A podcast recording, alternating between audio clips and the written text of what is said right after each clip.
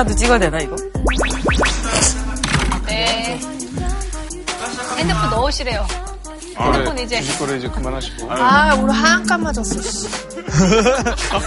휴대폰들을 열심히 보시던데 어떤가요? 휴대폰을 평소에 뭐 하세요? 뭐 SNS도 하고 만화도 가끔 보고. 아, 웹툰. 아, 네. 저는 인쇼. 인터넷 쇼핑. 아, 인터넷 쇼핑. 음식 시킬 때 맞아. 어플로 시키는 게 제일 편하지. 그래, 진짜. 맞아, 맞아, 맞아. 그리고 저 같은 경우에는 또 이제 세계적으로 약간 팬들이 있어요. 그래서 뭐 동남아 팬들, 또 유라시아 쪽 팬들. 유라시아 또 지난주에 지난주에 배웠죠? 유라시아 팬 네. 유라시아 팬들 유라시아. 유라시아 쪽에도 폭넓게 있는 팬들하고 SNS로 소통하고 그런 것도 SNS 안 하기로 그냥 SNS 안 유명하잖아. 하잖아요. 언니 맨날 멸치똥 올리잖아요, 멸치똥. 좀 따고 있다고. 제주도에서 멸치 똥 따는 걸로 소통하셔. 멸치랑 아니 멸치 똥 따는 게 스트레스 받을 때 되게 좋아요.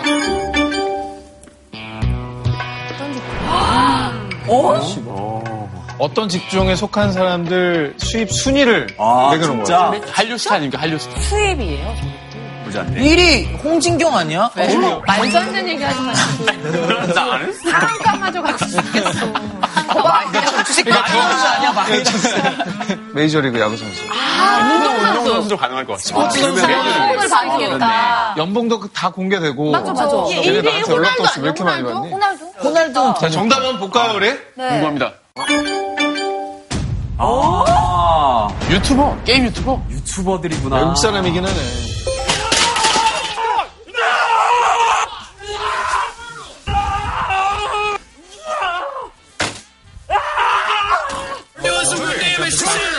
This high. You can't jump this high. I'm gonna blow your shit up. Oh no no no no no no no. Unidentified flying cookie. No. Let's go. Season six battle pass. Let, you know, you know the deal. You know the deal. Let's go back. I think I've got my V Bucks already, so I'm just gonna purchase this bad boy straight away. 근데 사실 모든 유튜버가 이렇게 버는 건 아닌 게 용주 씨도 엄청 유튜버예요. 그치. 엄청 그러니까 유튜버. 유튜버도 빈부격차가 엄청 심해. 사실 빈부격차가 아직까지도 있네, 용주 씨가 뭐 하는 사람인지 모르시는 분들이 많으실 것 같은데 유튜브 크리에이터잖아요. 해보시죠.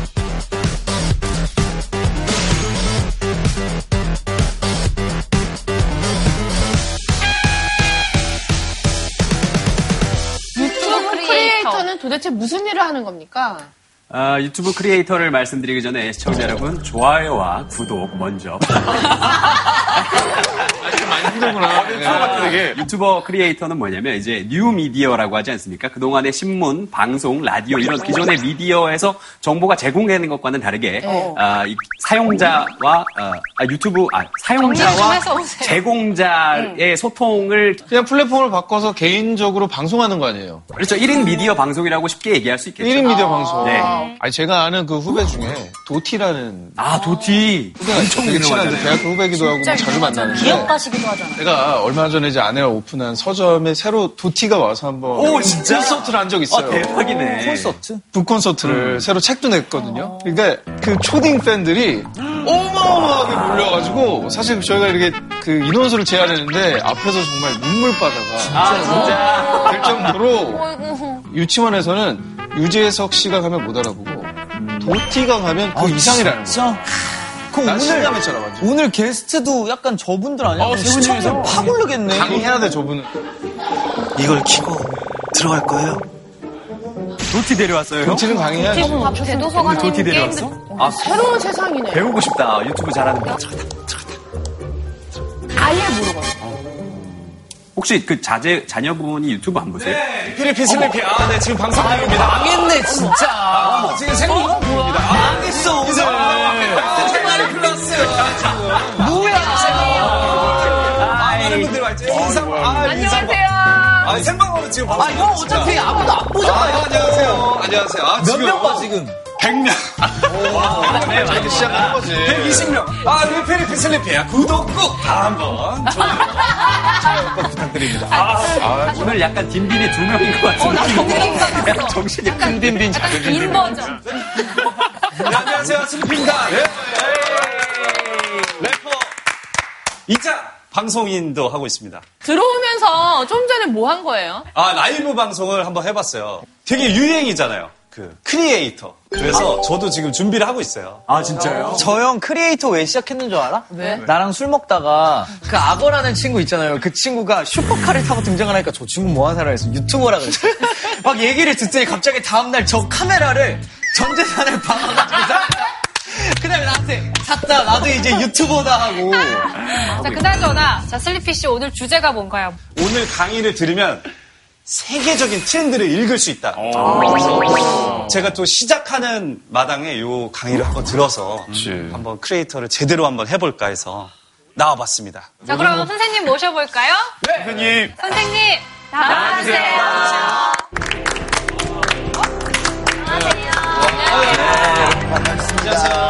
세계 문명을 바꾸는 새로운 인류에 관한 이야기를 하러 온 최재봉이라고 합니다. 네. 네. 나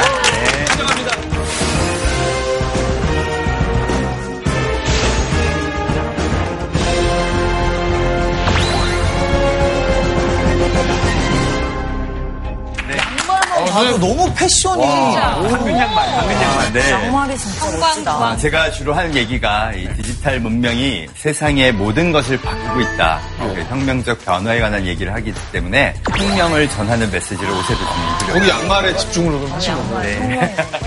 시계가 혹시 주황색인가요? 아, 네. 아, 빨갛죠.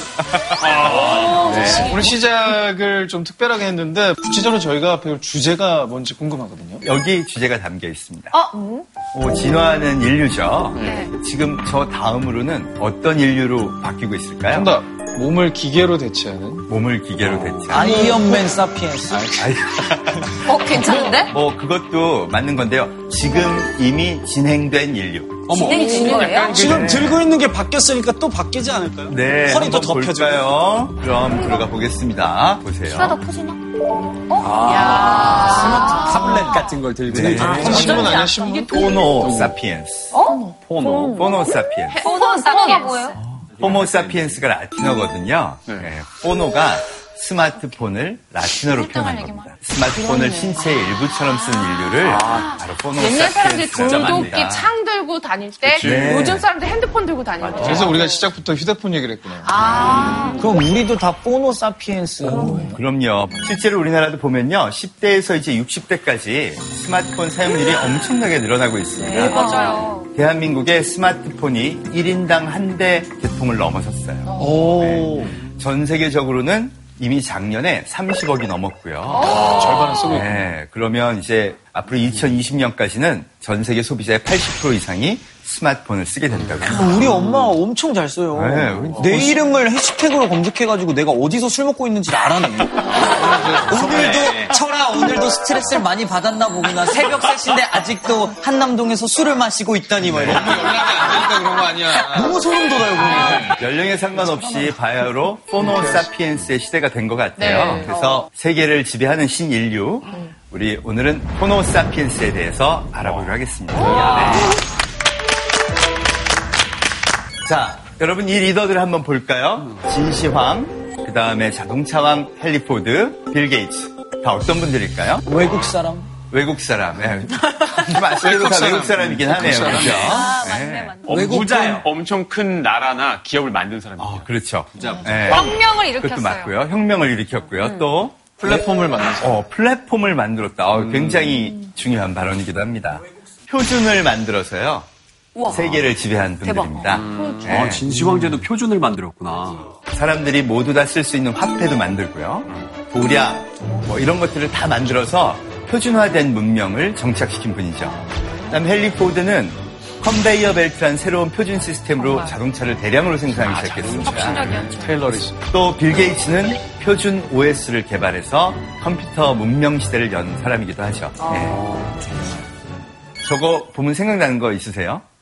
미국에 가면 공공 화장실에 가보면요 변기 굉장히 높죠. 그래서 이렇게 다리가 떠 있는 경우도 되게 많습니다. 어? 나 한 번도 없어. 뭔 소리야. 우리 동양 사람들은 불편한데 저 사람들한테는 그게 맞겠죠.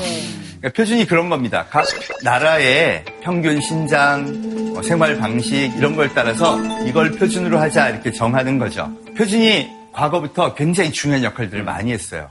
놀랍게도요.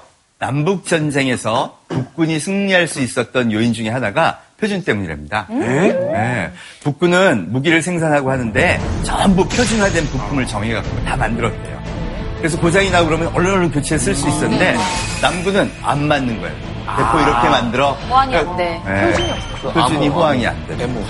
그래서 전쟁도 심지어는 패배할 수밖에 없었다고 합니다. 그래서 우리 주변에도 표준이 많습니다.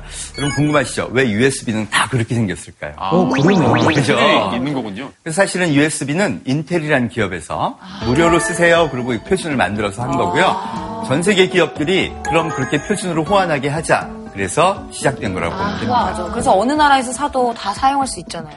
와이파이도 마찬가지예요. 눈에 보이진 않지만 서로 기기 간의 표준이 맞아야 쓸 수 있으니까 전 세계 그래서 와이파이 가면 다 이제 공용으로 쓸 수 있는 겁니다. 저희가 보통 많이 쓰는 블루투스도 일종의 표준인 거죠. 맞습니다.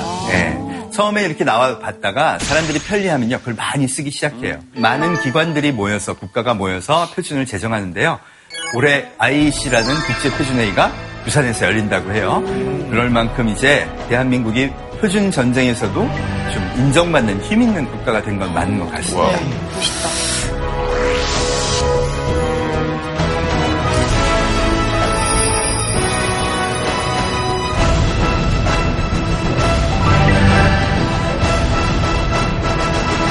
특히 그 표준이 많이 등장할 때가 바로 문명이 바뀔 때입니다. 네, 농경사회에서 왜 1차 산업혁명 증기기관 나오고요. 그럼 이제 새로운 기계가 나왔으니까 기계 표준들이 쫙 나오겠죠. 그 다음에 2차 산업혁명하면서 전기가 나왔어요. 전기에 관련된 표준들이 대거 등장하게 됩니다. 3차 산업혁명이 정보화 혁명이죠. 전기, 전자, 그리고 정보에 관한 표준이 엄청나게 이제 등장을 합니다. 그래서 문명의 교책이나 산업혁명 시기에는 엄청나게 새로운 많은 표준들이 등장하는데요. 선생님 그러면 이렇게 사회가 바뀔 때마다 표준의 필요성이 증가한다고 했는데 이제 4차 산업혁명이면 또 새로운 표준들이 막 들어서겠네요. 엄청나게 들어서고 있죠. 최근에 가장 재미있는 뉴스 중에 하나가요. 자율주행차 표준을 만들기 위해서 모여서 협의를 시작했어요. 그렇겠죠. 빠르다. 네, 앞으로는 인공지능 로봇도 이런 표준을 가져야 된다. 뭐 이렇게 될 거 아니에요. 그죠? 새로운 문명의 등장 현상이 일어나고 있습니다. 그 대표적인 게 바로 이겁니다. 현재 세계 10대 기업. 1위는 알아요. 어, 시가총액 1위는 애플입니다. 어, 정답입니다. 자, 이제 애플을 채웠습니다. 아마존, 아마존도 순위권인가요? 오, 맞습니다. 저기 2번이 아마존입니다. ABC. 진짜? 네. 아, 펩시. 펩시. 아, 안타깝게도. JTBC! 정답! 방송 오래 하실 것 같아요. 에어비앤비도 정말. 자, 같이 한번 보실까요? 1위부터 10위 중에요. 애플. 아마존, 구글, 마이크로소프트, 페이스북, 알리바바, 텐센트. 이렇게 일곱 개의 기업이요. 대박이다. 놀랍게도 폰을 든 인류, 포노 사피엔스 중심의 새로운 문명을 만든 기업입니다. 소위 IT 기업이네요, 진짜. 그렇죠. 저 기업들이 어떤 기업인지 한번 한번 보실까요? 네. 애플은요, 2013년에 처음 1등을 했어요. 아이폰 탄생한 지 불과 7년 만에. 그리고는 한 번도 지금까지 1등을 안 뺏겼어요. 수가 네. 없죠. 1조 달러를 처음으로 넘은 기업입니다. 여러분 유통기업 그러면 떠오르는 회사 어느 회사예요? 신세계, 뭐 롯데 이런 백화점이 있어야죠, 그죠? 근데 그게 아니라 아마존이에요. 아마존은요 유통기업인데 PC로 살 수 있지만 일단 폰으로 사는 기업이라고 볼 수 있죠. 막 로봇 돌아다니고 이런 거 영상 봤었어요. 맞아요. 폰으로 디지털 맵에서 게임하듯이 물건 고르래요. 그럼 매장에서는 로봇이 움직이고요. 택배는요 드론으로 보냅니다. 맞아요. 야. 더 황당한 건 구글과 페이스북이에요. 구글과 페이스북은 뭐로 돈을 벌까요? 광고. 전부 광고입니다. 근데 광고 규모가 어마어마하네요. 어마어마한 거죠. 구글 매출의 86%가 광고고요. 페이스북은 놀랍게도 99%예요. 근데 여러분 잘 생각해 보세요. 광고가 누구 거죠? 원래 누가 기업, 갖고 있던 기업이. 거죠? 기업이요. 미디어. TV, 신문, 라디오, 매디어. 이거 다 뺏은 거예요. 그러니까 파괴적 혁신을 했다 그러죠. 그러니까 인류의 일반적인 삶이 바뀌면서 저 기업이 3위, 5위가 된 겁니다. 광고계 친기직한이네. 알리바바 텐센트도 그러네. 다 비슷한 거죠. 사실. 그죠? 10년 전을 한번 돌아볼까요? 그럼 어땠는지. 우와. 10년 전 1위는요, 석유 기업 엑슨모빌입니다. 네. 2006년만 해도요, 석유가 1위. 절대 불변에 필요한 필수품. 석유는 언제 없어져요? 어, 석유는 요새 셰일가스가 나왔어요. 아직 모르겠어요, 그래서. 셰일가스. 아니 맨날 내 태어났을 때부터 뉴스에 석이 없어진다고 본인. 난로 뗄 거는 많으니까 걱정하지 마. 오늘 차 차 못 타고 다닌다고 이제 전기차 탄다고 셰일가스가 갑자기. 나오면서 죄송한데 제가 저런 모습인가요? 갑자기 문득, 문득 갑자기 생각이 나요. 너왜 안경 썼냐고. 조금은 더 교양 있죠, 제가 그래도. 그러니까 안 쓴다는 얘기야. 내가 저런 모습이라면 하차를 하는 게 내 이미지상 낫지 않을까라는 생각이 갑자기. 나 이거 약간 돌아가시기 전까지는 괜찮을 것 같아요. 돌아가시기 전까지 아, 또 에너지 있죠. 페트로차이나 에너지죠. 가스프롬. 금융 있고요. 어, 저기 도요다. 일본 기업이 하나 있네요. 그죠? 이때는 막 에너지, 뭐 석유, 되게 전통적인 많다. 제조업이 강세였네요. 그런데 싹 바뀌었죠. 나 근데 네. 그 지금 10년 전 세계 10대 기업에 지금 마이크로소프트가 있잖아요. 저 기업 하나만 살아남았잖아요. 맞습니다. 그 방법이 뭐 있었을까요? 어, 좀 무서운 얘기긴 한데요. 예리하다. 그러고 보니까 요새 노트북에 CD기가 없죠. 다운로드 받아보고. 그냥 받아. 그 CD키 입력. USB로. 키 입력해서. 여러분 기억나세요? 윈도우즈 매뉴얼 들어있는 박스 이만한 거 있고. 아. 마이크로소프트는 아예 CD를 판매하러 다니는 영업 조직을 없애버린 겁니다. 그분들은 그러면 다른 네, 조직에서 일을 할 네. 수 있나요? 아니면 실업자가 되었나요? 어, 대거 실업했죠.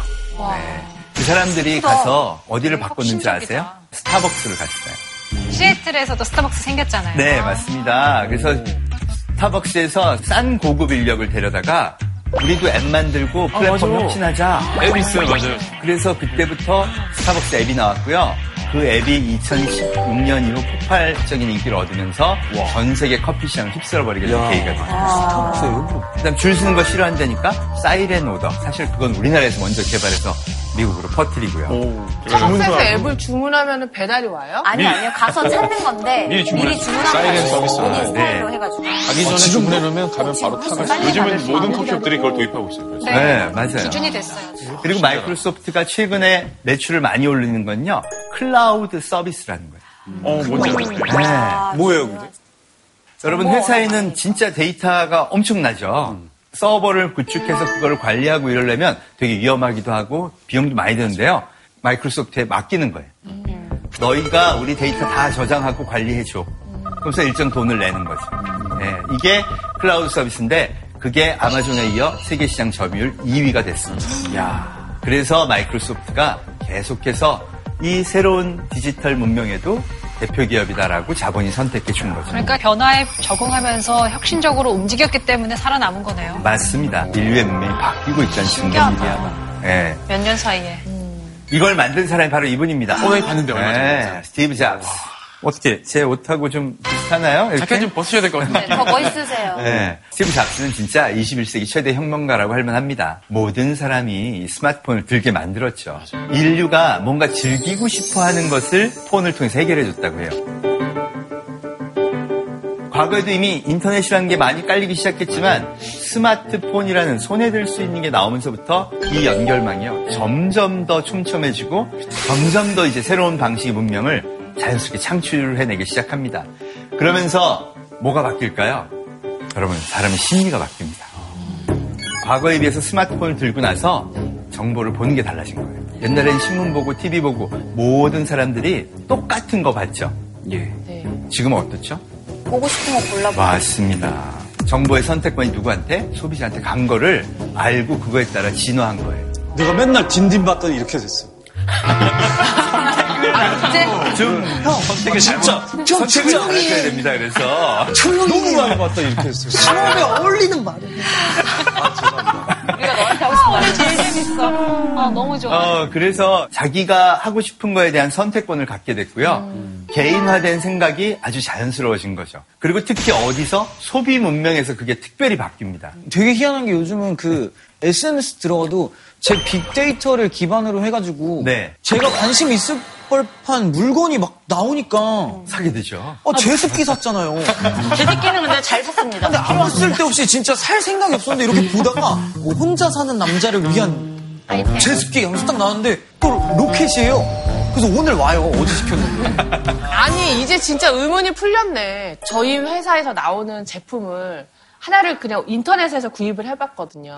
그리고 나서 그때부터 계속 포털에 저희 회사 제품이 계속해서 그 광고 거기 뜨는 거예요. 기분 좋았겠다. 내가 이렇게 돈을 안 썼는데 여기 포털 메인에 올리려면 돈 수천만 원 써야 되는데 내 돈을 안 썼는데 왜 이렇게 올려주지? 너무 고맙다. 나 진짜 그랬다? 그게 아니라 내가 관심 있는 상품인 줄 알고 계속 나한테 보여주거나 자주 본 사이트도 떠요.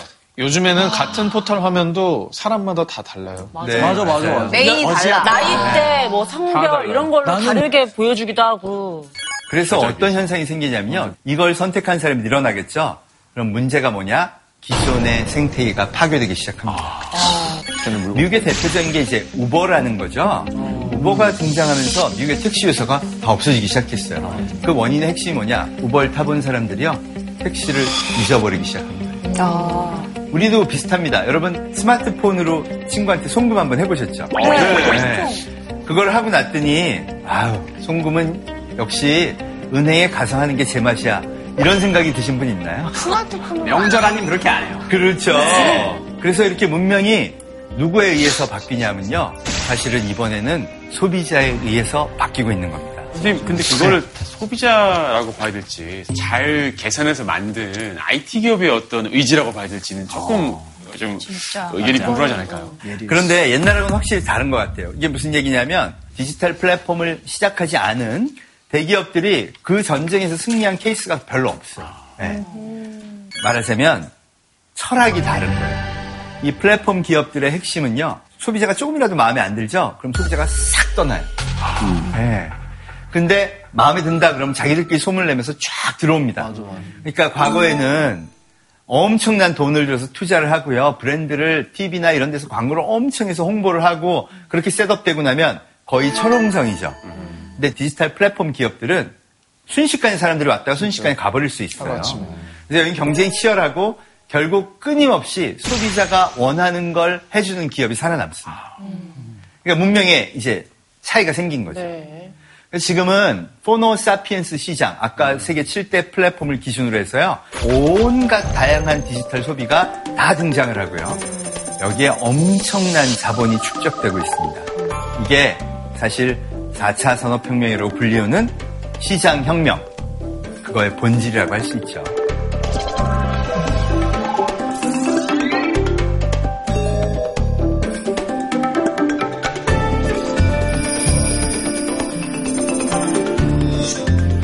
중국은요 어마어마합니다. 지금 뭐 알리바바, 텐센트가 다 이제 거의 500조 또는 500조 넘는 기업이 됐고요. 아시아의 넘버 원, 투가 됐어요. 원래 텐센트는 뭐로 시작했냐면요. 위챗이라고 우리나라 카카오톡 같은 메신저예요. 네. 다 요거 쓰잖아. 갖고 돈을 벌기 시작해갖고요. 게임 산업에 엄청 투자했어요. 그래서 전 세계 게임 기업 넘버 원이에요. 어, 뭐 만들었어? 다 대부분 사들였어요. LOL. 오. 롤이 쟤네 거고요. 네. 크래시 오브 클랜도 쟤네가 사버렸습니다. 네. 돈 되는 거 많이 하시네. 거의 세계 최고의 게임은 다 가지고 있다 보시면 되고요. 우리나라 잘 나가는 게임 기업도 거의 지분을 한 40%씩 다 가지고 있어요. 그러니까 어마어마한 돈을 벌었죠. 그걸로 뭘 하냐? 글쎄, 방송하고요. 금융하고요. 안 하는 게 없어요. 이 두 회사는 중국의 거의 모든 디지털 소비 문명에 다 관여합니다. 소위 말하는 분호발식 확장 기업이에요. 근데 선생님, IT 분야에서는 진짜 중국이 우리나라보다 훨씬 뒤처져 있었잖아요. 그렇죠. 근데 어떻게 세계 10대 기업에 이렇게 회사가 두 개나 이름이 올라가 있을 수 있게 됐는지.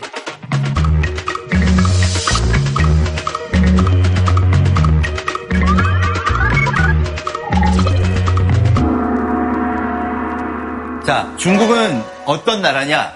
저는 깜짝 놀랐습니다. 2012년 중국의 공산당이 우버를 전격 실시합니다. 오히려 빠르네요. 제가 잘 몰랐었는데 우버 시스템이 어떤데요? 우버가 카텍이야, 카텍. 아, 카, 카카오 택시 카카오. 택시 타봤죠? 네. 카카오 택시하고 똑같은데요. 결제를 돈을 따로 안 내요. 그리고 기사가 꼭 택시 기사가 오는 게 아니고요. 아무나 와도 돼요. 개인이 와요. 그러니까 형이 운전하다가 내가 아, 기사로 등록한 시간이 아, 돼요. 우버를 켜. 그래서 고객을 받아요. 그 다음에 가서 태우고 내려주고 어. 꺼. 자격만 있으면 누구나 아니 세상에 그거 들어오면요 영세한 택시 회사들 다 망가지잖아요. 그래서 우리는 못하게 하고 있는 건데 제가 중국 학생한테 물어봤어요. 어 중국은 괜찮아 그래도 뭐 사람들이 특수여사 한 사람들이 뭐라고 안 해? 그랬더니 막 웃어요. 교수님, 저희는 공산당입니다. 그러더라고요. 당이 결정하면 지령으로 내려오는 거래요. 그래서 사실은 중국의 세계에서 지금 디지털 소비 문명이 가장 발달했어요. 많은 그 전까지는요, 2010년 이전까지는 별로 그렇게 많이 일어난 게 없었어요. 근데 폰으로 결제해라, 핀테크 써라, 인터넷 방송 다 풀어주고요, 개인정보 다 풀어주고요, 그러면서 엄청난 자본들이 이 새로운 디지털 문명 기업에 모이게 된 거죠. 선생님, 중국에서는 포장마차도에서도 휴대폰으로 결제할 수 음. 당연합니다. 있다는 말 들었는데 네. 진짜예요? 네, 중국- 맞습니다. 아, 제가 중국 갔을 때 네. 결제를 하려고 현금을 꺼냈더니 그 주인 아저씨가 막 인상을 찌푸리면서 너 핸드폰 없냐고 어디서 왔냐고 중국 상하이에서는요, 이제 거린들이 목걸이를 하고 다녀요. 거린들이요? 네, 거린들이요. 네. 여보세요. 홈레스들, 노숙자. 네. 여보세요? 아, QR 코드를 저거 보여주는 찍으면- 거죠.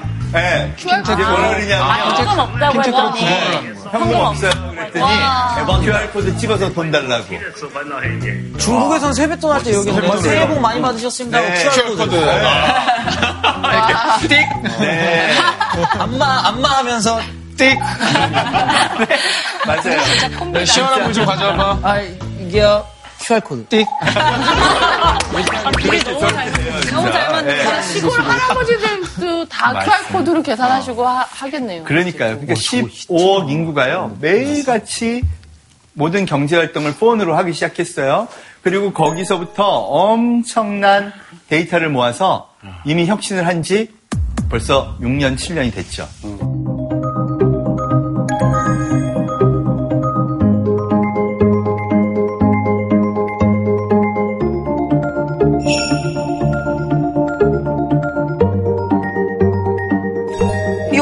영화 같죠? 그리고 그게 오토바이 배달 창고에 딱 도착하는데 걸린 시간 9분. 거기에서 쇼핑을 너무 재밌다. 바다가 터지면 거기서, 어떡해요? 거기서 오토바이가 받아요? 3km니까 받아서 바로 20분 내 배달. 그래서 30분 내 배달을 하는 거예요. 너무 재밌다. 핸드폰을 눌렀는데 30분 만에 다 오네요. 그래서 어떤 현상이 벌어졌냐면 허마센성 근처에 3km 반경 내에 존재하는 집은요. 집값이 두 배가 됐어요. 사실 그쪽에도 생기면 되지. 부동산 시장도 움직였네요. 저게 참 재밌는 게요. 허마센성은 반드시 앱으로만 결제 가능합니다. 애초에 시작할 때요. 현금도 안 받고 카드도 안 받아요. 자신의 플랫폼을 성장시키고 표준으로 만드는데 유효한 전략이에요. 맞습니다. 그리고 거기서 얻어지는 데이터를 가지고요. 계속 혁신을 계속하는 거죠. 다른 경쟁회사의 4배 매출을 해요, 지금. 그만큼 선택을 많이 받는 거예요.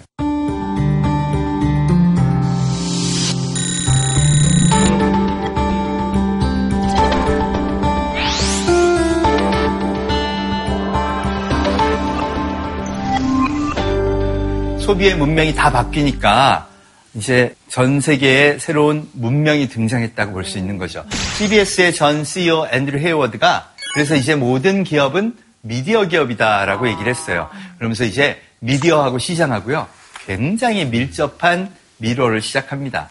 네이버가 이미 2016년도에요. 신문 3,700개, 지상파 방송 3사, 여기에 광고비 합계를 넘어섰어요. 올해는요, 이미 1분기에 1조 매출을 넘었어요. 그래서, 와, 네이버의 시대가 왔구나. 이제 사람들 네이버에 가서 광고하고 막 그러잖아요. 어, 그런데 또 이렇게 바뀌는 거 보세요. 유튜브가 네. 갑자기 유튜브 앱 사용 시간 딱 2년 사이에 네이버가 켜져 있는 시간에 딱 두 배가 지금 대한민국에서 유튜브가 켜져 있습니다. 그럼 사람들이 유튜브를 얼마나 많이 보는 거예요, 그죠? 유튜브 한 번 보면은 연관 동영상 같은 게 계속 떠가지고 계속 꼬리에 꼬리를 물고. 하보면 몇 시간이 가 있어요. 특히 아까 이제 우리 유튜버들 얘기했었죠? 네. 뭐 이런 분들 보세요. 이제 헤이진이 옛날에 캐리 언니였죠. 이 언니는요, 대학교 3학년 때 알바 시작했거든요. 그 방송을 유튜브로 찍은 거예요. 애기들 좋아하는 방송을. 놀랍게도 저걸 누가 퍼뜨렸는지 아세요? 그러게. 애기들, 애기들이 퍼뜨렸어요. 4살짜리, 5살짜리 애기들이요. 어린이집에 가서 대화하면서 이러, 이러는 거야? 야, 너 진이 맞냐? 야, 그거 쫄던데 나 구독했어. 어, 그럼 나도 봐야지? 유치원생 말투가 왜 그래? 좋아요는, 좋아요는 당연한 거야. 어, 그래, 그래. 잠깐 어, 링크 그런 보내줄게. 거지 이제. 아니 근데 선생님 또 야, 아이디어가 좋아. 그 인터넷에 얼마나 자극적인 광고며 뉴스가 많은데 그 그러니까 조그만 어른들이 보통 애들이 이런 얘기를 많이 해요, 인터넷을 그죠? 그렇게 보는 애들이 있다라는 게 되게 충격적인데요. 근데 그거를 또 차단할 수 있는 시스템이 또 있어요. 맞아요. 그럴 뿐 아니라 그거. 그게 이상하고 그러면요 자기들끼리 다 걸러내기 시작했어요. 네, 말투 유튜버 얘기도 있어요, 중에서도 말투. 되게 성공했었는데 이 사람 나중에 알고 봤더니 원래는 안 좋은 사람이야 터지기 시작하면 싹 죽어버려요. 우리가 걱정하는 건 초기에 부작용이 나는 것만 봐요, 그죠? 근데 그게 아니라 이 문명도 정착하면서 새로운 룰이 생기고 새로운 기준들이 생기고 그래서 정착해 가는 거예요. 그러니까 이제 유튜브에 광고비가 점점 더 올라가게 되는 겁니다. 그게 웃긴 게 뭐냐면 처음에 광고를 보고 그 광고비를 구글에서 받는 방법도 있지만 잘 나가는 이 크리에이터들한테 뭐 협찬이나 뭐 이렇게 광고비를 주고 제품을 홍보해 주세요. 맞습니다. 이런 식으로도 굉장히 많이 하더라고요. 맞습니다. 이게 시장의 특성이기도 한데요. 소비자가 전부 다 개인화됐죠. 자기가 좋아하는 것만 찾아다녀요. 그러니까 대중방송은요, 그런 거에 있어서는 별로 재미가 없는데, 개인적 성향을 맞춰주는 것들이 여기 있으면 여기 가서 보게 되죠. 그걸 유튜브가 가장 그 사람들한테 돈을 많이 벌게 해줘서 저 위치에 가게 된 거죠. 그러면서 새로운 직업들이 생깁니다. 온라인으로 정정당당하게 스펙이고 내가 뭐고 없이 매력으로 승부해서 뭔가 할 수 있으면 그런 게 열렸다 그러면 괜찮은 거잖아요. 그죠? 그러니까 비즈니스와 융합해서 새로운 길을 열어가는 거죠. 그거의 대표적인 먼저 간 사례가 중국이 빠르다 그랬죠? 인터넷 방송하고요. 거래, 유통을 결합해서 왕홍이라는 문화를 만든 거예요. 그러면 개인 방송으로 물건을 팔아요. 지금까지 우리는 재미있는 방송을 해서 그걸 많이 보면 광고가 들어와서 수입을 받았다. 그게 아니라 아예 대놓고 물건을 팔아요. 홈쇼핑 같은 네, 건데 점점 1인 본적 미디어가 있습니다. 하는 거. 네, 그죠. 그 사이트에 들어가면 개인 방송들이 너무 많은데 딱 들어가면 거기서 실시간으로 막 물건을 팔고 클릭만 하면 바로 구매해서 집으로 보내주더라고요. 맞습니다. 대표적인 사람이 이 장다이라는 사람이에요. 장다이라는 왕홍은요, 단 2시간 만에 33억어치 완판. 뭐 이런 걸로 기록을 했고요. 작년에 자기가 올린 수입이에요. 500억. 뭘로요? 그러니까 인터넷의 쇼 호스트 같은 개념이에요. 예를 들면 이런 거예요. 왕홍은 어떻게 하냐면요. 사장님, 사장님 물건 좋으신데 제가 팔아드릴게요. 대신 저한테 30% 마진 주세요. 이렇게 하는 거예요. 그래서 그걸 가지고 방송을 하면 30% 마진 나오죠? 그 수입을 합한 게 500억.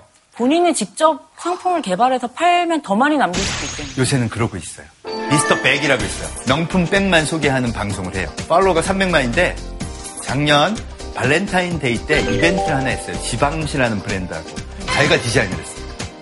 지방시 디자이너한테 도- 도와달라 그래가지고 여러분들 이거 어떠세요? 좀 고쳐주세요. 그럼 다 고치고 반영하고 해서 80개 2억 원어치가 단 12분 만에 완판. 확실히 시청자들도 그걸 이렇게 저렇게 고쳤으면 좋겠다고 발언하니까 함께 만드는 느낌이 맞아요. 들어서 또 일종의 성취감도 들고 맞습니다. 팬덤이 더 공고해지겠어요. 그래서 이 문명이 더욱더 뭘 만드냐? 소비자가 진짜 왕인 문명을 만드는 거예요. 미디어가 소비까지 다 이어지는 거죠. 최근에는 왕홍이요. 홍대하고 동대문 시장에 왔어요. 거기서 방송을 해, 생방송을 옷을 입어보면서 여러분이 원피스 어떤가요? 어, 너무 이뻐요. 어, 그럼 사세요. 제가 사다 드릴게요. 어, 네, 20번 완판. 그럼 다음 가게로 가겠습니다. 바로 바로. 야, 야. 세상에 이게 뭐죠? 뭐가 마케팅이고 광고는 어디 있고 세일즈는 어디 있어요? 그러니까 영역도 경계도 없이요. 새로운 문명을 마구 만들어내는 거예요. 폰만 있으면. 폰 갖고 와가지고 방송을 하더라고요. 소름. 그럼 어떻게 해요? 지금 중국어를 좀 할까요? 왕홍 되자, 왕홍. 왕홍. 어차피 나무 홍씨고 하니까. 이승경 되겠네요. 지금 중국의 온라인에서 제일 대세인 어, 소비 이벤트는요. 왕홍하고 광군제라는 거예요. 광군제. 알리바바가 만든 중국의 블랙 프라이데이. 11월 11일 날요. 1111. 왜 그날을 잡았냐면 솔로의 day래요. 솔로들을 위한 선물을 하라고 세일을 왕창 해줬답니다. 알리바바에 타오바오 몰이라는 데 들어가가지고요. 사람들이 다 물건을 사는 거예요. 그럼 저기 카운트돼서 쫙 가격이 올라가기 시작해요. 그래서 24시간 지나면 딱 끊어버려요. 저기 몰려가지고 저걸 즐기면서 축제처럼 물건을 사는 거예요. 그러니까 새로운 현상이죠. 그게 2009년부터 시작된 이벤트거든요. 작년 매출이 알리바바에서만 28조를 올렸어요. 하루요? 하루에 24시간만 딱 해요. 근데 이 광분제하고 왕홍 여기 집중한 기업들이 우리나라에서 되게 성공한 기업들이 있어요. 여러분 스타일란다 들어보셨죠? 네. 1983년생 CEO가 만든 동대문 브랜드예요. 자기가 모델도 하고 옷도 디자인했는데 광분제하고 왕홍 이벤트가 마케팅이 터지면서 이 회사가 급성장을 했고요. 올해 팔았죠. 로레알에 4천억에 팔았잖아요. 어, 지분 100%까지 늘려서 6천억에 팔았어요. 야, 너무 마음 아파다. 거기 행사, 연말 행사 내가 갔었는데 항상. 이젠 아니야. 이제 못 가. 왕홍이 간다. 그 6천억을 왜 줬을까요? 그걸 생각해 보면 답이 나옵니다. 디지털 시장에서는요, 팬덤, 스타일란다를 좋아하는 사람들의 수, 그 사람들이 일으키는 구매의 수, 그 방송을 보고 있는 사람의 수가 데이터로 쫙 나온 거고, 그걸 보면 로레알 입장에서는 이 기업은 6천억을 줘도 아깝지 않은 거예요. 선생님. 네. 그런데 참 이런 성공 사례들 보면은 누구나 지금 다 이렇게 뭐 인터넷 개인 방송을 해야 될 것 같고 큰 수익을 내야 될 것 같은데 실제로 이건 뭐 청년들의 어떤 미래 일자리를 보기에는 네. 승자 독식이 워낙에 심한 종목이라 네. 이게 그런 식으로 접근하기는 좀 위험성이 있지 않을까요? 사실 저런 생각도 하셔야 됩니다. 항상 저렇게 보셔야 되는데요. 일단 제가 보는 건 항상 데이터를 봅니다. 2017년 왕홍이 올린 매출이 15조 7천억. 저 방송을 보고 있는 사람이 4억 6천만 명이에요. 네. 그럼 몇 프로 성장하냐? 적어도 30에서 40%씩 성장해요. 거기 이만큼의 새로운 생태계라는 게 생긴 거예요. 네, 거기 직업도 만들 수 있고요. 돈도 벌 수 있고요. 꼭 내가 방송을 안 하더라도 다른 방식으로도 이런 문명에 대한 새로운 상식을 통해서라도 새로운 자기 꿈을 실현할 수 있는 게 생긴 거죠. 근데 그럼 그런 성공에 관심이 없는 사람들은 그냥 네. 자기 생활에 충실해도 뭐 망하거나 네. 도태되거나 그런 건 아니겠죠. 그렇죠. 다만 이 문명이 교체되는 현상 중에서 우리가 아, 무슨 일을 할지는 잘 보고 있어야 된다는 겁니다. 어, 옛날엔 마차가 있었죠. 자동차가 나오기 전에는요. 그럼 마차, 마부, 말을 먹이는 사람, 말 키우는 사람 이런 생태가 다 있었어요. 자동차가 나오면서 다 망했죠. 네, 그러니까 자기가 평생 마부만 하면 되겠다라고 마음 먹고 있으면 갑자기 어 어디 갔지? 자동차가 등장하면서 없어졌네. 이런 것만 좀 깨닫고 있고 보고 있으면 말씀하신 대로 내가 좋아하는 거 즐기면서 사는 데는 큰 문제가 없다는 그러니까 거죠. 어쨌든 내가 좋아하는 거를 네. 하면서 계속 그 시대의 변화를 읽으면서 맞습니다.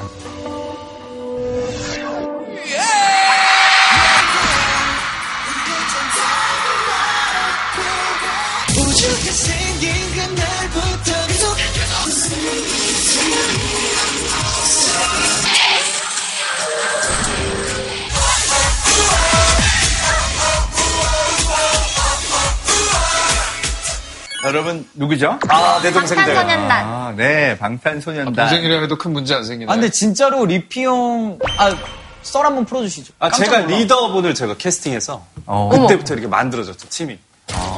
RMC를 제가. RM을 형이 방탄소년단 멤버로 이렇게 해서 아, 정말 캐스팅을 하- 직접 하신 거예요? 네, RMC를 중학교 3학년 때 랩하는 걸 보고 네. 우연히 번호를 받아서 네.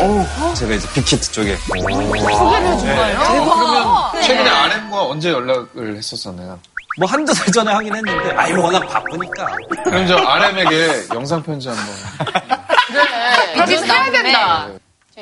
남준아 인형을 어, 오늘 불러도 되는 거죠? 되는 거죠? 우리 남준이 아 너무 멋지다 뭐 내가 한 거는 전혀 없고 네가 너무 잘해서 이렇게 여기까지 왔는데 나중에 한번 좋은 피처링 한번 내 인생을 한번 바꿔주지 않으려 안녕. 아 저기서 웃고 있네. 싫어요. 네. BTS 그러면 할 얘기가 참 많죠. BTS가 어, 지난번 앨범을 빌보드 200 차트 1위를 했죠. 메인 차트 앨범 인기 순위 1위였습니다. 이건 거의 미국 내에서 외국 곡은 불가능하다고 알려진 거죠. 근데 처음 한 것도 모자라 3개월 있다 두 번째 앨범 또 1등을 합니다. 한글로 네. 근데 스페인 말이 미국 사람한테 외국어면 한글은요. 외계어죠. 외계어죠, 외계어.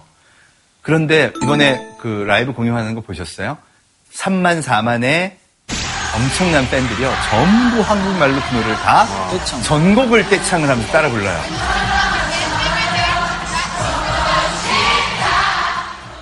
전 세계 65개국에서 지금 BTS 때문에 한글을 배우는 열풍이 난리도 아니라고 합니다. 아니, 미국 네. 투어 8개가 전석이 다 매진됐대요. 맞습니다. 몇 시간만.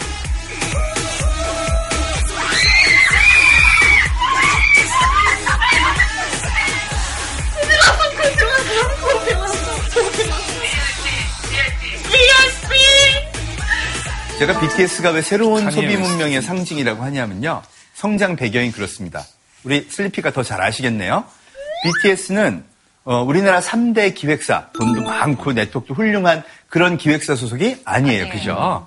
출발부터가 벤처 기업이라 돈도 없고 기존의 네트워크 지원도 받을 수 없는 상황이었죠. 그래서 어떻게 생각했느냐? 대신 우리가 킬러 컨텐츠가 있으면 진짜 10대가 좋아할 진심을 담아서 노래를 부르고 춤을 추고 거기에 사람들이 좋아할 무엇인가가 있으면 스스로 퍼지면서 팬이 생길 거다. 이렇게 생각하고 출발했어요. 그래서 시작하면서부터 예, 유튜브로 TV를 찍기 시작했습니다. 지금도 유명한 방탄 TV 뭐 이런 것들이 계속 된 거죠. 그러면서 온라인을 통해서 거꾸로 팬들이 생겼어요. This time, we had a chance to think about what social really means for us. 그게 그 유명한 아미가 된 거죠. 예, 지금 아미가 한 천만 명 된다고 해요. 근데 아미는 왜 아미예요? 방탄. 방탄. 방탄. Army. 예, 후배가 어, 자기 딸이 아미래요. 미국에 사는데 문자를 오는 거 보면요. 거의 당의 지령을 방불케 한대요. 지금 어디로 접속하시오? 지금 뭐 무슨 노래를 신청하셔야 진짜? 됩니다. 막 이런 게 오는데 진짜 순간순간 그 모든 것에 반응해서 다 해준대요. 와. 말하자면 온라인 전략 마케터예요. 무보수로 일하는. 누나도 흥미딘딘이잖아요. 내가? 뭔지도 모르시는 것 같은데. 흥미딘딘은 제, 제 팬클럽이죠. 전 슬리퍼입니다. 네, 저희 팬분들은 슬리퍼예요. 너무 귀엽다. 괜찮네요. 네. 실내화가 되죠. 네. 킬러 컨텐츠가 제일 중요하고요. 그리고 그 킬러 컨텐츠가 고객을 감동시켜서 팬덤이 되면요. 이게 진정한 막강한 힘이 되는 거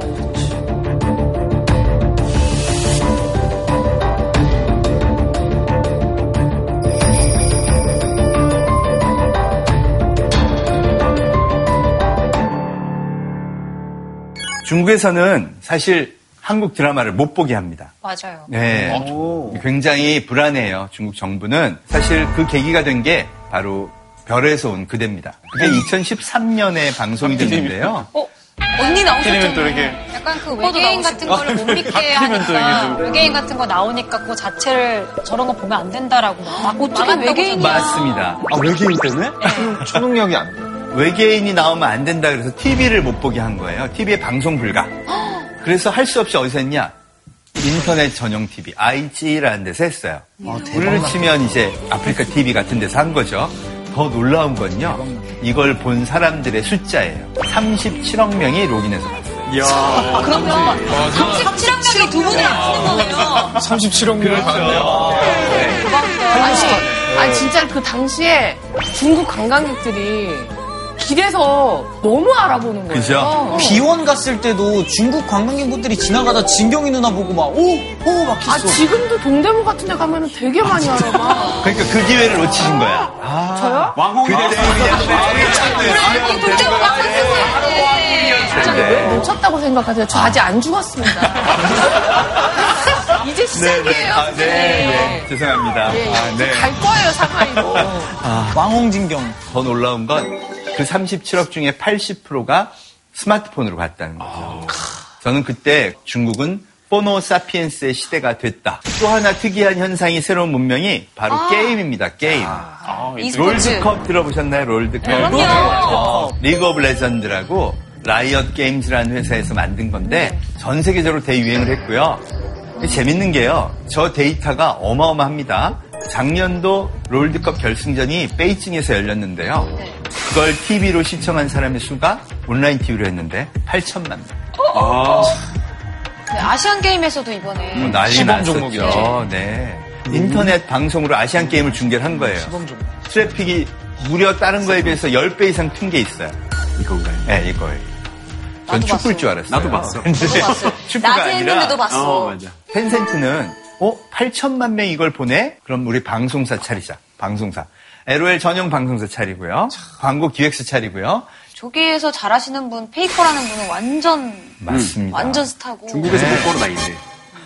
이렇게 너무 여기 보세요. 오, 이분이 나온다. 페이커입니다. 연봉으로만 작년에 30억을 받았어요. 우리나라 프로야구 최고 연봉액이 이대호 선수거든요. 25. 작년에 이제 사실 페이커가 50억을 넘게 벌었어요. 그 이유가 방송을 통해서요. 자기 출연료 같은 걸 받은 겁니다. 우리 상식에는 아무리 뛰어난 사람이지만 연습 경기하는 거 누가 보겠어요. 그죠? 첫 방에 500만이 받대요. 야. 그럼 광고료가 어마어마하겠죠. 중국에서 해야 돼. 안타까운 건 뭐냐면요. 우리나라는 저렇게 많이 보면요. 큰일 났네. 중국에서는 저렇게 많이 보면요. 뭐 사업할 거 없나. 이렇게 되는 거예요. 저희 학생이요. 작년도 롤드컵 결승전을 보고 있었는데요. 아버지가 들어오시더니 등짝 스매싱을 팍 치시더래요. 너 도대체 뭐가 되려고 게임을 하다 하다 이제 게임 방송까지 보냐. 막연하게 뭐라고 생각하냐면 게임은 마약이다. 중독되는 아니, 거다. 근데 이게 지금 TV 보시는 우리 시청자분들, 뭐 학부모님들 계시겠지만 되게 충격받으실 것 같은 게 이제는 좀 유튜브 좀 보게 하고 게임도 좀 보게 하고 해야 되는 건가요? 학부모님들한테 그런 얘기를 많이 드려요. 우리나라에서 수능에서 성공해야 되겠죠? 절대 안 틀리는 암기의 시험 기계가 돼요. 좋은 학교에 가요. 그리고 전공도 잘하고 스펙도 잘 쌓아요. 그리고 유튜버가 되죠. 아니, 아니, 제가 얼마 전에, 보세요. 얼마 전에 어머. 만난 분이 서울대 나왔다니까. 어, 잘 보세요. 비슷한 말이에요. 자연스러운데? 그런데 그렇게 해서 나오면요. 시험을 안 보는 세계 7대 기업에는 못 가요. 그죠? 아. 네, 거기는 이 생태계에 기반하는 기업들이잖아요. 오히려 미리부터 막 유튜브도 하고 이런 디지털 리터러시에 대한 공부 좀 해야지. 맞습니다. 녹아 있어야 되겠네. 그렇죠. 근데 애들한테 이렇게 해서 얘기해 보세요. 너 유튜브 방송을 보는데 야, 요즘 거기 몇 명이 모이고 어떤 산업 생태계가 형성이 되고 시장은 어떻게 되는지 조사해 갖고 아빠랑 엄마랑 얘기 좀 해보자. 그래야 네 미래를 한번 꿈꿔볼 수 있지 않을까? 저 오늘 사업 기회를 하나 봤습니다. 유튜브 학원을 일단 하나 차리겠습니다. 저는 유튜브 자격증을 만들겠습니다. 유튜브 자격증 만들고 학원 차리고. 한번 차리고 이렇게 충격을 받으시는 부모님들도 있는데 네. 한발 빠르신 부모님들은 아이들의 유튜브를 미리 개설해 준대요. 어 맞아요. 그래서 초등학교에서 유튜브 채널을 갖고 있는 애가 네. 그 반의 스타래요. 누나 아이 맞습니다. 채널을 소홍으로 만들어. 대홍이요? 왕홍, 왕홍, 송홍, 송홍. 가면을 씌우고. 아, 진짜 너무 좋은 아이디어인데. 공연 소홍으로. 설득됐다는 거.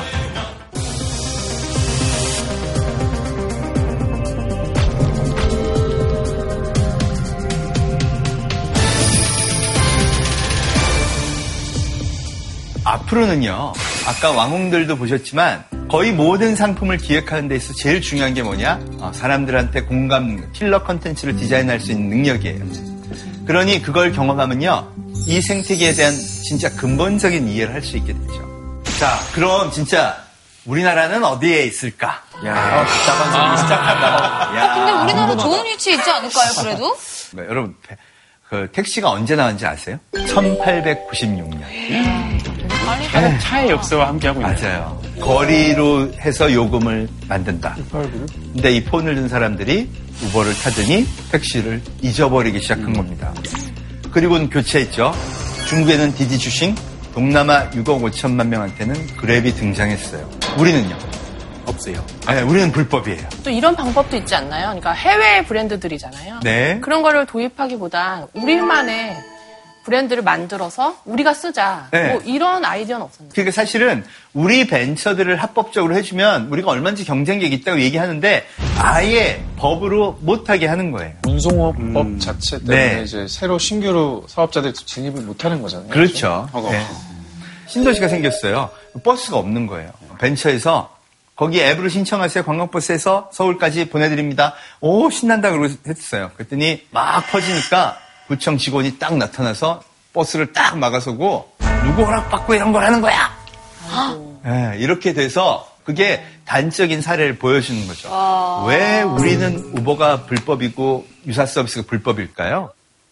기존에 일했던 사람들을 좀 보호해주려는 것 때문에 규제를 하고 있는 거죠. 영세한 택시 기업은 망하고요. 우버 같은 대기업이 들어와서 외국계 기업이 들어와서 망하면 되겠냐? 그 그분들이 막 머리띠 메고 하니까요. 그것도 일리가 있지 않나요? 맞아요. 일리가 있어요. 야, 그런 건 좀 상생인데 하지 말자. 그러면 안 받아줄 수도 있어요. 문제는 뭐냐 하면요. 이게 언제까지 우리가 이걸 막아낼 거냐. 만약에 대륙에 새로운 문명이 왔는데 우리하고 격차가 세지면요. 와, 그럼 우리가 나중에 위기를 겪잖아요. 저희 학생들은 뭐라 그러냐면 해외여행을 가서요. 우버도 타보고요. 디디추킹 타보고 동남아에 심지어는 우리보다 못 사는 나라에 가서 그랩을 타봐요. 가격도 싸고요. 서비스도 좋고요. 자기가 안심되는 평가를 받은 기사를 골라 탈 수도 있고요. 제가 네. 최근에 이제 미국도 가보고 뭐 중국도 가- 다녀왔는데 네. 디디다처나 우버가 잘 되고 있긴 하지만 택시업도 여전히 존재를 어. 하더라고요. 그래서 네. 그게 궁금해요. 그 해외에서 이런 어떤 공유 경제 새로운 서비스가 도입됐을 때 기존의 기업들의 어떤 타격이 어느 정도였는지. 어, 예를 들면 우버는요 지금 사회적으로 굉장히 많이 이미 연구가 이루어지고 있습니다. 캘리포니아 전체를 보면 택시 비즈니스 자체는 매출 규모가 1.5배로 성장했대요. 그리고 택시 기사들은 어, 처음에는 좀 수입이 떨어졌다가 기사분들은 다시 수입이 올라가서 전체가 늘었으니까요. 우버도 그분들은 할수 있으니까 대신 이제 택시를 전체적으로 회사로 경영하던 기업들은 어려워졌죠. 수수료를 우버가 가져가게 됐으니까.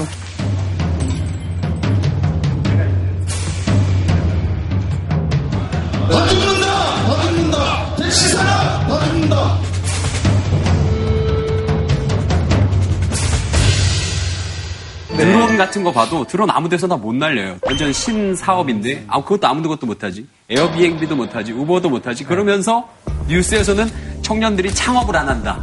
취업을 안 한다. 이런 이야기만 하고 있는 게 이게 너무 답답해요. 맞아요. 아무것도 풀어주지 않으면서 아무것도 못하게 팔과 다리를 묶어놓고 니들 왜 아무것도 안 해라고 얘기하고 있는 거잖아요. 근데 사실 저는 좀 생각이 다른 부분도 있어요. 저는 그 규제를 철폐해야 된다고 완화해야 된다는 말이 너무 네. 실제적인 거를 무시하고 그냥 어떤 방향성으로서 제시되는데 네. 사실 저는 규제가 있어야 한다고 보고 네. 오히려 그것이 더 명확하고 선명하고 단순할수록 효과가 있을 텐데 오히려 잘 만든 규제가 필요하지 않은가 저는 생각이 네. 들어요. 실제 문제는 그거 아닌가요? 기술이 없던 시절에 만들어 놓은 제도니까 이게 생기고 나서는 그걸 보완을 해야 되는 거라고 맞습니다, 생각하거든요. 맞습니다. 저는 이 규제나 법을 만들 때는요, 사실 전체 인류의 문명의 틀에서 보면 어떤 게 있을까도 봐야 된다고 생각해요. 저쪽에서 엄청난 새로운 문명이 밀려와서 우리가 망할 수도 있잖아요. 역사는 항상 그렇게 얘기했죠. 서구 과학기술 문명이 막 발달할 때 우리는 한눈 팔고 있다가 조선왕조 500년 훅 갔죠. 그러니까 항상 전 세계의 문명의 기준을 봐야 되는데 이제 여러 가지 통계들을 많이 보고 있는데요. 우리나라에서 지금 한국은행에서 발표한 모바일 뱅킹 서비스 이용 현황이에요. 74% 20대 저거면 세계 오, 최고, 최고예요. 30대 72%, 40대도 61% 여기까지는요 OECD 최고 수준이에요. 근데 50대 가면 벌써 3분의 1밖에 안 쓴다 이렇게 딱 줄죠. 60대 이상은 5.5%밖에 안 쓰세요. 그리고 평균은요 46%. 여러분 우리나라가 스마트폰을 많이 쓰지만 스마트폰 뱅킹 같은 디지털 문명을 쓰는 사람은 아직 50%가 안 되죠. 그다음 입법, 사법, 행정에 대부분 회사의 사장님들 5, 60대 네, 이런 문명을 결정하는 기준에 있는 사람들, 시민단체 단체장들 이런 분들은 다 60대 이상이 많아요. 그죠? 그럼 그분들이 생각할 때 상식을 기준으로 법을 만드는 거예요. 보세요. 5.5%죠? 난 안 쓰거든. 사실 지금 우리나라에선 빅데이터를 모으는 거, 고객 정보를 모아서 어, 클라우드 서비스 저장하는 게다 불법이에요. 네.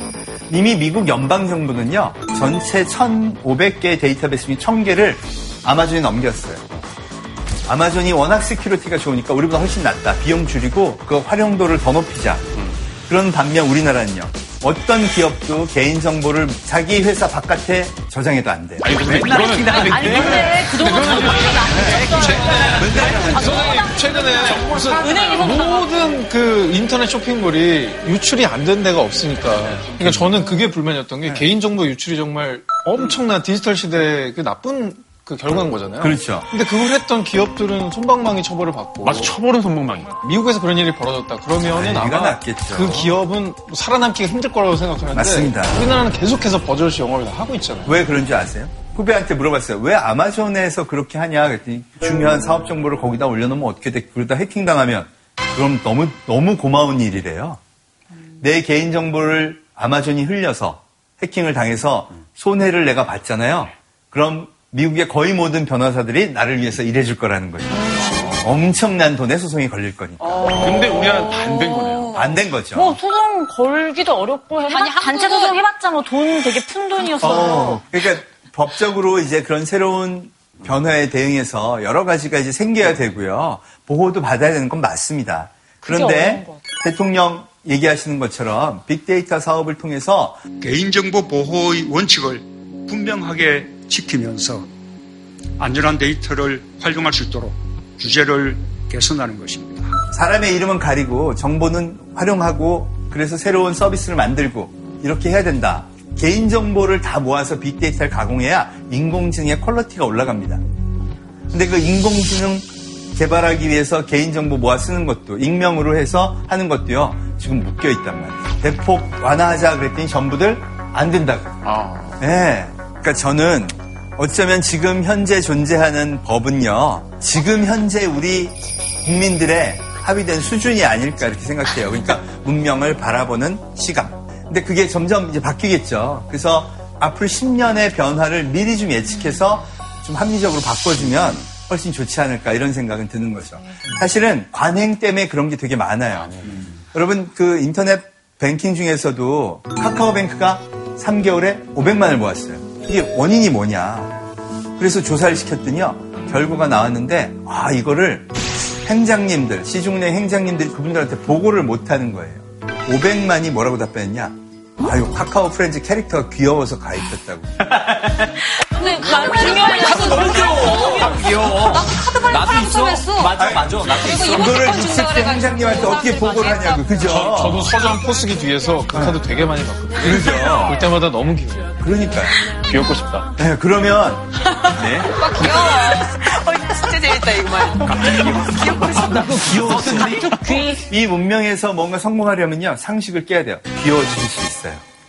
그러니까 비상식이라는 건가요? 귀여워진다. 선생님 이렇게 크게 웃은 거 처음 봤어요.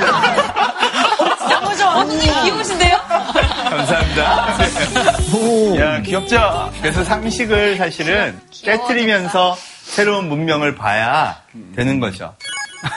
아, 귀여워. 아, 네. 기억나시죠? 내건 줄 알았어. 추억의 내 사이버. 청취를 맞췄는데. 어, 깜짝이야. 비밀 방명록 날려. 방명록. 아, 비, 비방. 원래 들어갔는데 100번째 그 때는 이제 개폭해야지. 개폭. 그때는 프리스타일 Y가 짱이지. 난 다프트 펑크 많이 들어. 참. 아, 저때 슬리피, 슬리피 형 노래 엄청 많이 들었어요. 맞아, 맞아, 맞아. 미와. 저, 저, 저. 정말 나왔어요, 진짜. 제가 데뷔하자마자 저기서 상을 받았습니다. 사이월드에서? 그때가 슬리피씨 전성기. 원땅 다신 오지 않을. 마치 사이월드처럼. 그거 딱 나와서 싸우세요. 사라진 슬리피. 못하는 말이 없네. 아깝죠 싸이월드. 지금 아, 진짜. 그래, 저 도토리는 어디 갔어? 근데 그때는 안타까운 거는 뭐냐면 싸이월드는 사실 폰을 기준으로 해서 착 빨리 더- 넘어갔으면 페이스북보다 훨씬 잘 됐을 텐데. 그쵸. 맞아. 저게 1촌들이 얼마나. 타이밍 늦었어. 그러니까 이제 우리가 생각해야 될 건 이런 겁니다. 우리가 참 규제가 굉장히 많죠.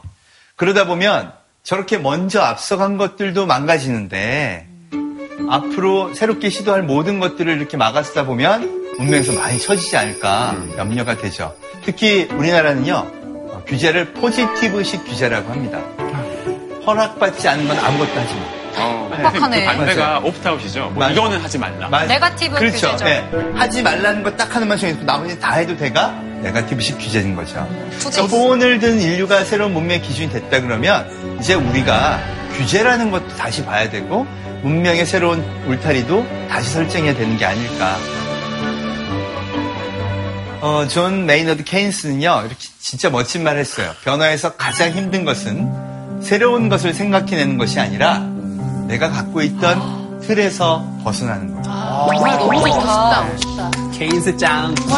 아, 상태 메시지 써야겠다, 지금. 바로. 와, 진짜 갖고 있던 틀에서 벗어난다. 네. 사실 우리가.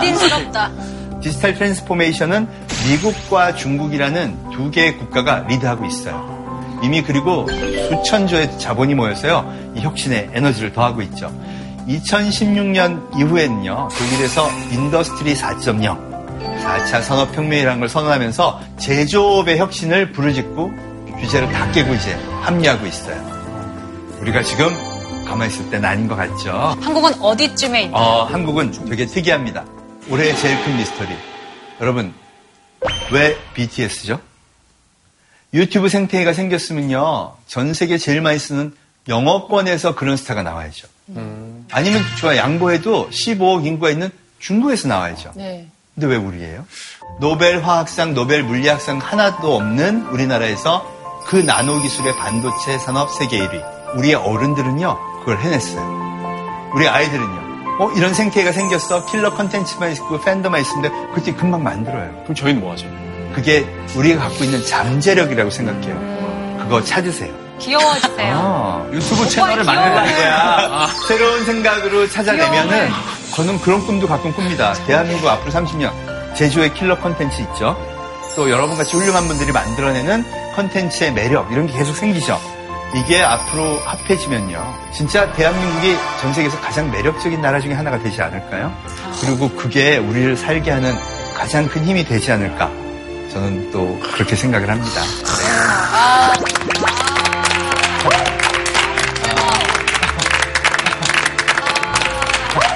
아, 선생님 때문에 막 새로운 아이디어들이 엄청 떠올려요. 어, 진짜요? 그래요. 맞아요. 그런 게 중요합니다. 영감이 갖고 있던 틀을 제가 너무 확고하게 믿고 있었다는 생각이 있어서 어, 네. 진짜 벗어나야겠네요. 지금 살고 있는 우리한테 너무 좋은 얘기인 것 같아요. 어, 끈 그래서? 오늘 어? 오늘 이렇게 수업 듣고 얻은 게 뭐가 있습니까?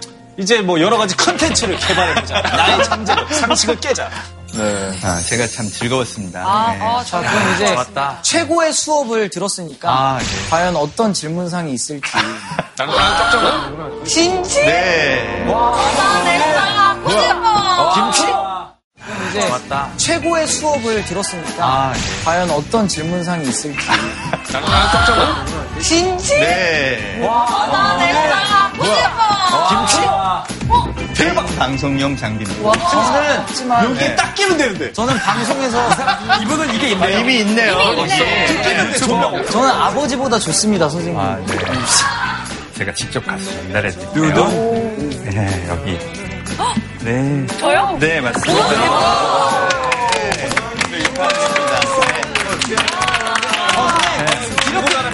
이렇게 퇴사 선물을 아침에 퇴장하면 진짜 네. 때문이야. 아, 진짜 너무 감사합니다.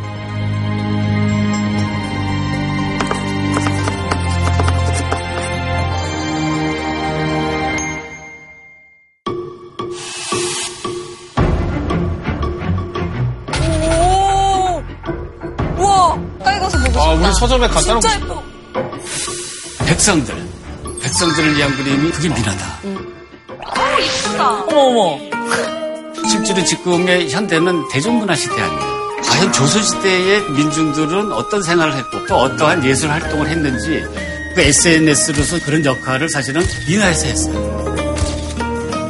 그런 가장 한국적 이미지의 이 민화를 먼지를 털고 기름칠을 해서 세계인의 기호에 맞게끔 하이아트의 어떤 붐을 어, 우리가 이제 일으킬 수 있지 않나.